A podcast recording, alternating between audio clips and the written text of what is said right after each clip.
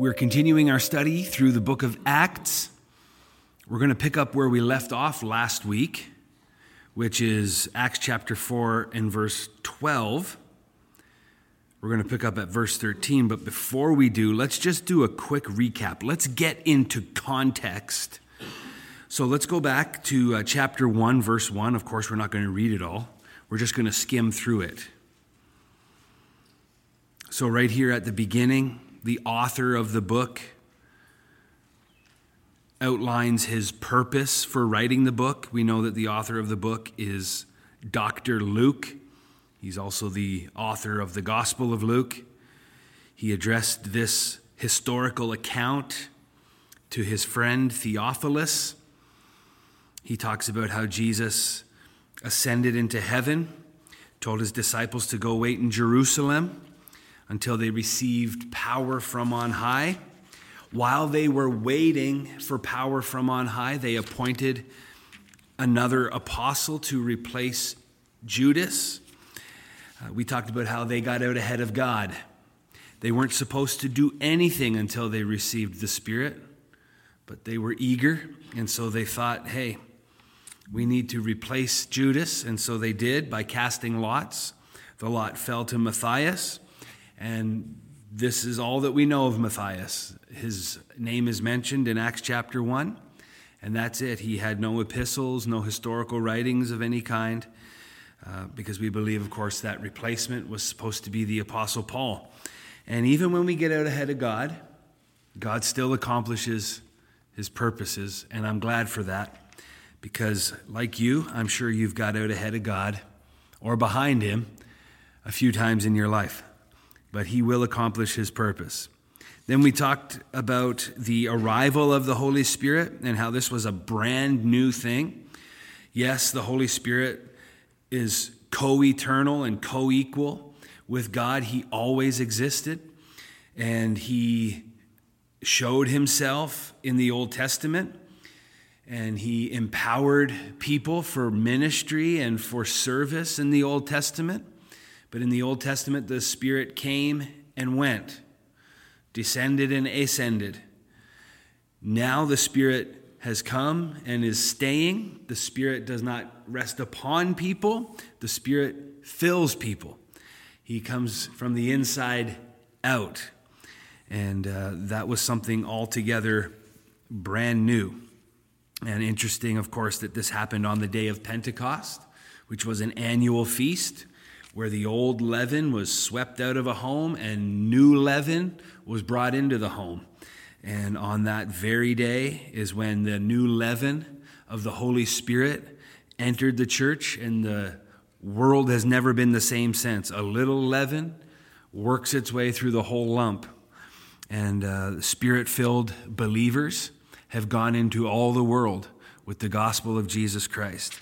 So, some beautiful sim- uh, symbolism there in the arrival of the Holy Spirit. Then in Acts chapter 3, we read about the lame beggar that was healed, the first miracle of the church, and uh, the controversy that it uh, stirred up. And then here now in Acts chapter 4, Peter and John are brought before the council because they want to know what's going on. What is this healing that took place? And why is this lame beggar now in the temple. Let's focus on that for a minute. We talked a bit about it last time. This lame beggar, because of his lameness, was excluded from temple worship. He was unable to go past the gate and go into the temple because his, uh, his disability, his lameness, disqualified him. And so now, under the new covenant, um, or sorry, yeah, now under this uh, new covenant, this new era, uh, he has been brought in because these spirit filled apostles are performing miracles and signs and wonders. And their first miracle is to say to this lame man, Rise up and walk. And he gets up and he walks, and he walks straight into the place where he had been excluded from his whole life. And that's such an amazing symbolism of our life in Christ. We who were once far off have been brought near. We who were excluded because of our sin nature have now been included because we have a brand new nature. We have a new heart. We have new desires. Uh, we who were wicked and unrighteous and estranged from God because of our sin and our falling short have, uh, have been brought in and have been made brand new. And so, this lame beggar that was always on the fringe, always on the outside, is now walking around inside the temple, and it caught the attention of the religious people. And as we talked about last week, and as we read, they were greatly annoyed that all these outsiders, or particularly this one outsider, is now on the inside. And that has been something, something that's been happening in the church ever since. Uh, we won't talk so much about that tonight, other than to say there have always been those who have been on the in and on the out, but God is a God who invites the whosoever will. And I'm glad that I was part of that, and I'm glad you are a part of that as well. So let's pick up now in verse 13. We just read that Peter and John were brought before this council of religious people to give an account for what they had done. And uh, during this questioning, Peter pipes up and, and says, We healed this man in the name of Jesus, the same Jesus that you crucified. And so now in verse 13, when they saw the boldness of Peter and John and perceived that they were uneducated, common men, they were astonished. And they recognized that they had been with Jesus. Isn't that amazing? I'm so glad that God uses the uneducated, He unuses the common to astonish the educated and the elite. God uses everyday, ordinary people. And when He does that, people recognize. Uh, Paul says in 2 Corinthians 4 17 that we have this treasure in jars of clay to show that this all surpassing power is from God and not from us. God uses the ordinary things in life the simple things to confound the wise, and he uses ordinary people to astonish the educated and the elite. And it shows that we have been with Jesus. Verse 14, but seeing the man who was healed standing beside them, they had nothing to say in opposition. In other words, they saw the sign, they saw the miracle, and they had no argument. I think theology is great, apologetics are great, uh, but you can't argue with a miracle. You can't argue with a sign and a wonder like that. I was lame, and now I can stand and walk. I mean, you can't argue with that. And so that's why we, we, we pursue uh, the giver of those gifts because when he gives those gifts, it is a sign to the unbeliever and to the believer that they can't argue, that we can't argue. And so I believe that in these last days, God's going to do even more of this. We're studying this book of Acts because we want to relive it. We want to relive it in our own day. And I do want to see people who might come with all of their secular creeds and come with their ideologies and experience the presence of God and see the miracles and have nothing to say. That there's no argument left in their mouth, that they can't say anything in opposition. Verse 15 But when they had commanded them, so Peter and John and the lame man, when they had commanded them to leave the council, the council conferred with one another, and this is what they said What shall we do with these men? For Uh, a notable sign has been performed through them, and it is evident to all the inhabitants of Jerusalem. And that's the nature of signs. They're evident, and people get wind of them, and people believe. And so these religious people have a problem on their hands, and that is that this sign was performed and people were hearing about it. Everyone in Jerusalem saw what was going on. And, and they said, We cannot deny it.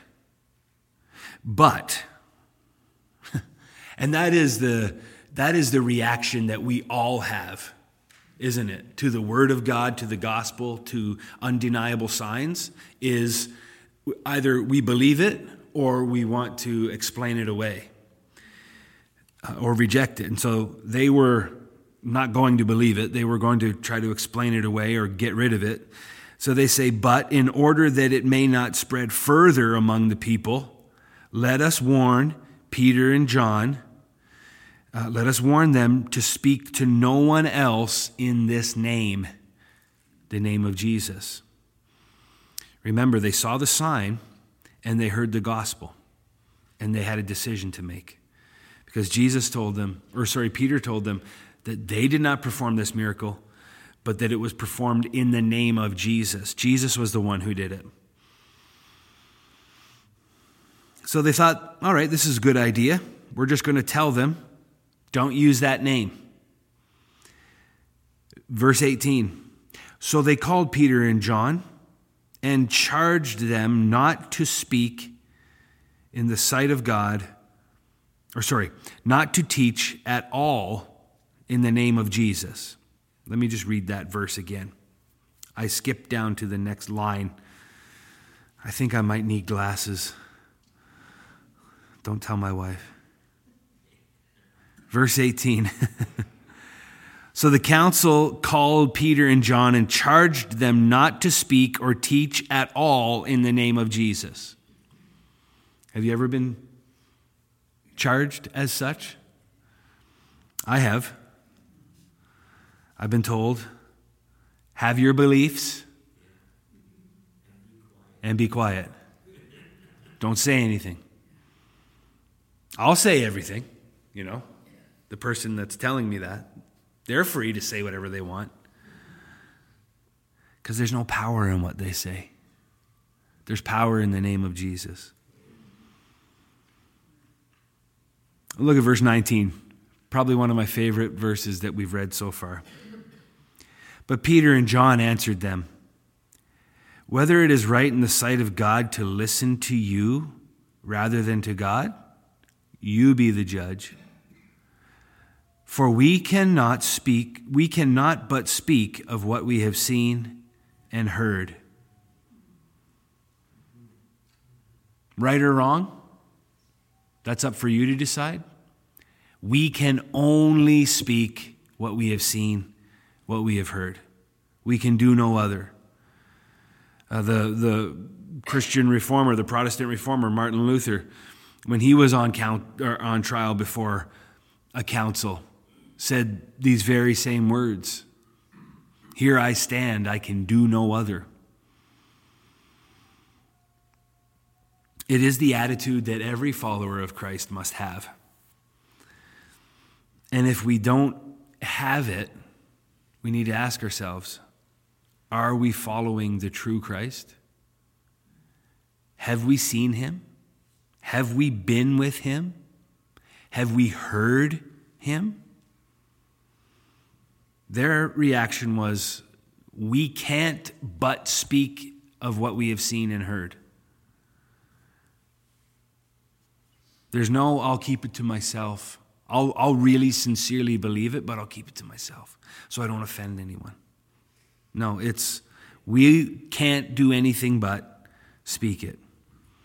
Verse 21 And when they had further threatened them, I mean, this is playing out in our own time. When they had further threatened them, they let them go. Look at this finding no way to punish them. All Satan has is threats. And I mean, yeah, Christians throughout the years have been martyred and persecuted, tortured, all of those things. But Jesus said, don't fear those who can just destroy the body. Fear him who can destroy both body and soul in hell. And so Satan just has threats, but he has no real accusation. It says they could find no way to punish them. Whatever Satan says, even if it might be true, it's already forgiven. It's done. It's gone. You're a new creation. The old has passed away, the new has come. And that's something worth talking about. If that's truly happened in you, which I know it has, then you can't help but speak it. Verse 22 For the man on whom this sign of healing was performed was more than 40 years old. All right, verse 23. So they were brought before the council, they were charged, they were threatened, but they were ultimately sent on their way. And verse 23 tells us that when they were released, they went to their friends and reported what the chief priests and the elders had to say to them. It's important to have friends. It's important to have like minded people in your life. It's important to have people you can share with. Uh, we read from Psalm 133 tonight that says it is fitting for the upright to live in unity, or it's great when brothers and sisters live together in unity. We need to have fellowship, we need to gather together. We can't forsake the assembling of ourselves together. It's so easy to make the excuses, but it's so incredible when we come together with uh, our friends and with our brothers and sisters in the Lord. So that's what they did. They immediately went to their friends and told them what had happened. And when the friends heard it, they lifted up their voices together to God and prayed. Isn't it amazing to have friends you can pray with? And they said, Sovereign Lord, who made the heavens and the earth and the sea and everything in them, who through the mouth of our father David, your servant, said by the Holy Spirit, Why did the Gentiles rage and the peoples plot in vain? The kings of the earth set themselves, and the rulers were gathered together against the Lord and his anointed. For truly, in this city, uh, there were gathered together against your holy servant Jesus, whom you anointed, both Herod and Pilate, along with the Gentiles and the peoples of Israel, to do whatever your hand and your plan had predestined to take place. And now, Lord, look upon their threats and grant to your servants to continue to speak your word with all boldness. It's an incredible history lesson that they give in this prayer. And uh, it's important that when we pray, we include Scripture. It's amazing when you pray Scripture back to God, um, how He answers His Word. And so here they quote Scripture. Uh, they quote, what are they quoting there, I wonder? Where's my cross reference? Verse 26. Uh, Daniel chapter 9, they're quoting there. So they quote back to God, and then they say, In this city it happened that they gathered together against your servant Jesus, Herod and Pilate, the Gentiles, and even the people of Israel. But what they did, they did to fulfill your plan, the plan that you predestined Jesus, who from the foundation of the earth was the Lamb of God who was slain. They thought they were accomplishing their plan, but you were accomplishing your plan through them. So now, Lord, they say, look upon their threats and grant to your servants to continue to speak your word with all boldness. And I love that word all because it's all inclusive. It doesn't mean some boldness, it means all boldness, all the time, boldness. Anytime we speak the gospel, it requires boldness. Verse 30 While you stretch out your hand to heal, and signs and wonders are performed through the name of your holy servant Jesus. And when they had prayed, the place in which they were gathered together, look at this, was shaken. And they were filled with the Holy Spirit and continued to speak the word of God with boldness. Now, I talked to someone who was critical of my desire to relive the book of Acts. They said, Oh, it just happened and it doesn't need to happen again. Pentecost was a one time event. And I said, Oh, really? Well, just three chapters later, or two chapters later, we read that the same thing that happened on the day of Pentecost happened again. They prayed, and the room where they were um, the room where they were gathered was shaken and they were filled with the spirit doesn't seem like a one-time event i don't think it's just a two-time event either because as we read through the book of acts it's going to keep happening we're going to keep reading that phrase and they were all filled with the spirit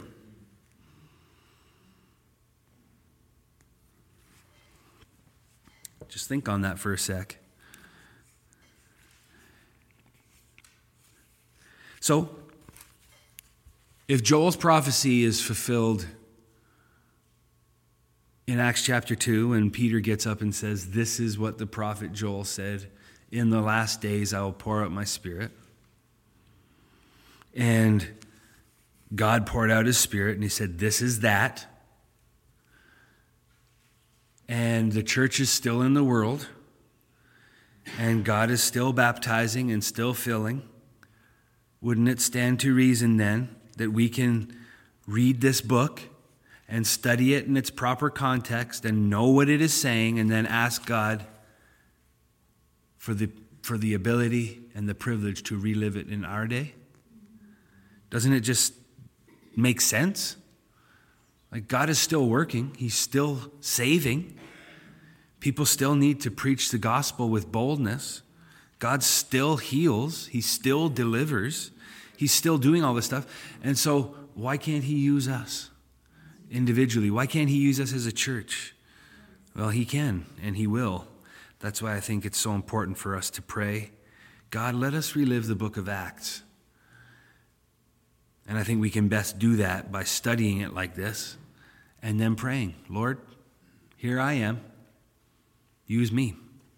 When I was originally thinking about this and feeling impressed to pursue revival personally first, and then, and I, I don't feel like I've arrived at like full revival. I'm pursuing it. I think it's an ongoing pursuit, but to make that something that we're doing collectively as well, I really felt that it was important for us to define revival as returning to this, reliving this, obeying this, and then letting God work through us and move through us and do what he's going to do. And so, yeah, we can't have revival. We, we, what we have is a, I think, a lot of times, a dead faith and a powerless faith. Now, I'm not accusing all Christians of that. I think there's some powerful uh, followers of Jesus Christ who aren't part of this church or who aren't charismatic or Pentecostal. But a lot of people, even within our own church and in our Pentecostal assemblies, just have a powerless religion. They don't have a powerful faith in a living God. They're just going through the motions. They don't have revival. And I want them to. Because I want I want it. And I know you guys do too. Verse 32 I haven't even looked at those notes that I gave you yet. I think I've touched on everything and more. Here, verse 32. Now, the full number of those who believed were of one heart and soul. And no one's. Um, and no one said that any of the things that belonged to him was his own, but they had everything in common. We also read that back in Acts 2:42. Let's just flick back there.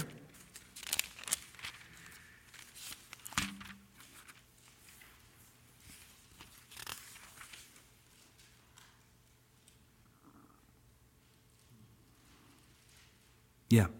And they devoted themselves to the apostles' teaching and to the fellowship, the breaking of bread and prayers. Awe came upon every soul. Wonders, signs were being done. And all who were to, all who believed were together and had all things in common, selling their possessions and belongings and distributing to those as they were in need. And so that was continuing to happen here in uh, chapter 4. I don't know how long of a time span that was. I can imagine it was long enough that Luke decided to write it down again, that they still were of one mind, of one heart and soul, and they had things in common. And look, at this, verse 33. This is the one we were just talking about, Ralph. And with great power, the apostles were giving the, their testimony to the resurrection of the Lord Jesus Christ, and great grace was upon them all. Now, some people who are cessationist, meaning they believe that the gifts of the Holy Spirit have ceased with the apostles, would look at this and say, all right, there was great power with the apostles as they were giving their testimony to the resurrection. And then when they were done giving their testimony, when they had lived their life and wrote their epistles and planted their churches. Uh, there's no more power now for the believer. Mm. I just, I just have a hard time believing that. I really do. Plus, you'll notice here that the word apostle is not capitalized. And oftentimes, when it's in reference to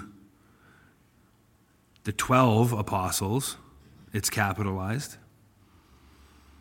I think that um, what we read in other parts of the New Testament, particularly in, oh, I'd hate to quote, I'd hate to misquote that, but in one of the pastoral epistles, when it says that he gave gifts to the church, apostles, prophets, evangelists, preachers, and teachers. I believe that God was giving these gifts to the church even then, and that there were others who uh, were operating in an apostolic gift, and they were operating in power, giving testimony. And you know, though we have not seen with our own eyes the resurrection of Jesus, we weren't eyewitnesses. Um, Jesus says that our testimony is no less valid because he said, Blessed are those who believe and have not seen. I mean, we needed to have eyewitnesses who, like Luke, could write this stuff down so that we could know. We see with a different eye, we see with the eye of faith. And those of us who see with the eye of faith can still have, or do have rather, great power to, uh, to give that testimony to the world around us. Verse 34 there was not a needy person among them, for as many as were owners of lands and houses sold them and brought the proceeds of what they sold and laid it at the apostles' feet, and it was distributed to each as any had need. Thus Joseph, who was also called by the apostles Barnabas, which means the son of encouragement, a Levi, a native of Cyprus, he had sold a field that belonged to him and brought the money and laid it at the apostles' feet. He did something amazing, an incredible act of obedience, something that he was not required to do. But the generosity of the one who lived in him, Jesus, inspired him to do this. And we're not going to get into it this week because it's a fascinating story, it's a controversial story. But that incredible act of obedience, it's an inspiring act. It inspired a couple named Ananias and Sapphira. And, um, whew, it inspired them the right way, but they did not react to it the right way. They did not act on that inspiration the right way. And so we're going to take lots of time next week to really dive into the story of Ananias and Sapphira. Like I said, it's a controversial story. It seems to be a one off. Um, there's no other mention of this type of thing happening anywhere else in the book of Acts. And I can't say that I hear stories of this happening in the church today. I haven't heard of people who put their offering in the basket and then drop dead. So we got to figure out what's going on here. So we'll take some time next time to really dig into that. There is some powerful truth that comes out of this story that is just as applicable for us today as it was back then. But we'll talk about two people who died suddenly. You think about that. Amen.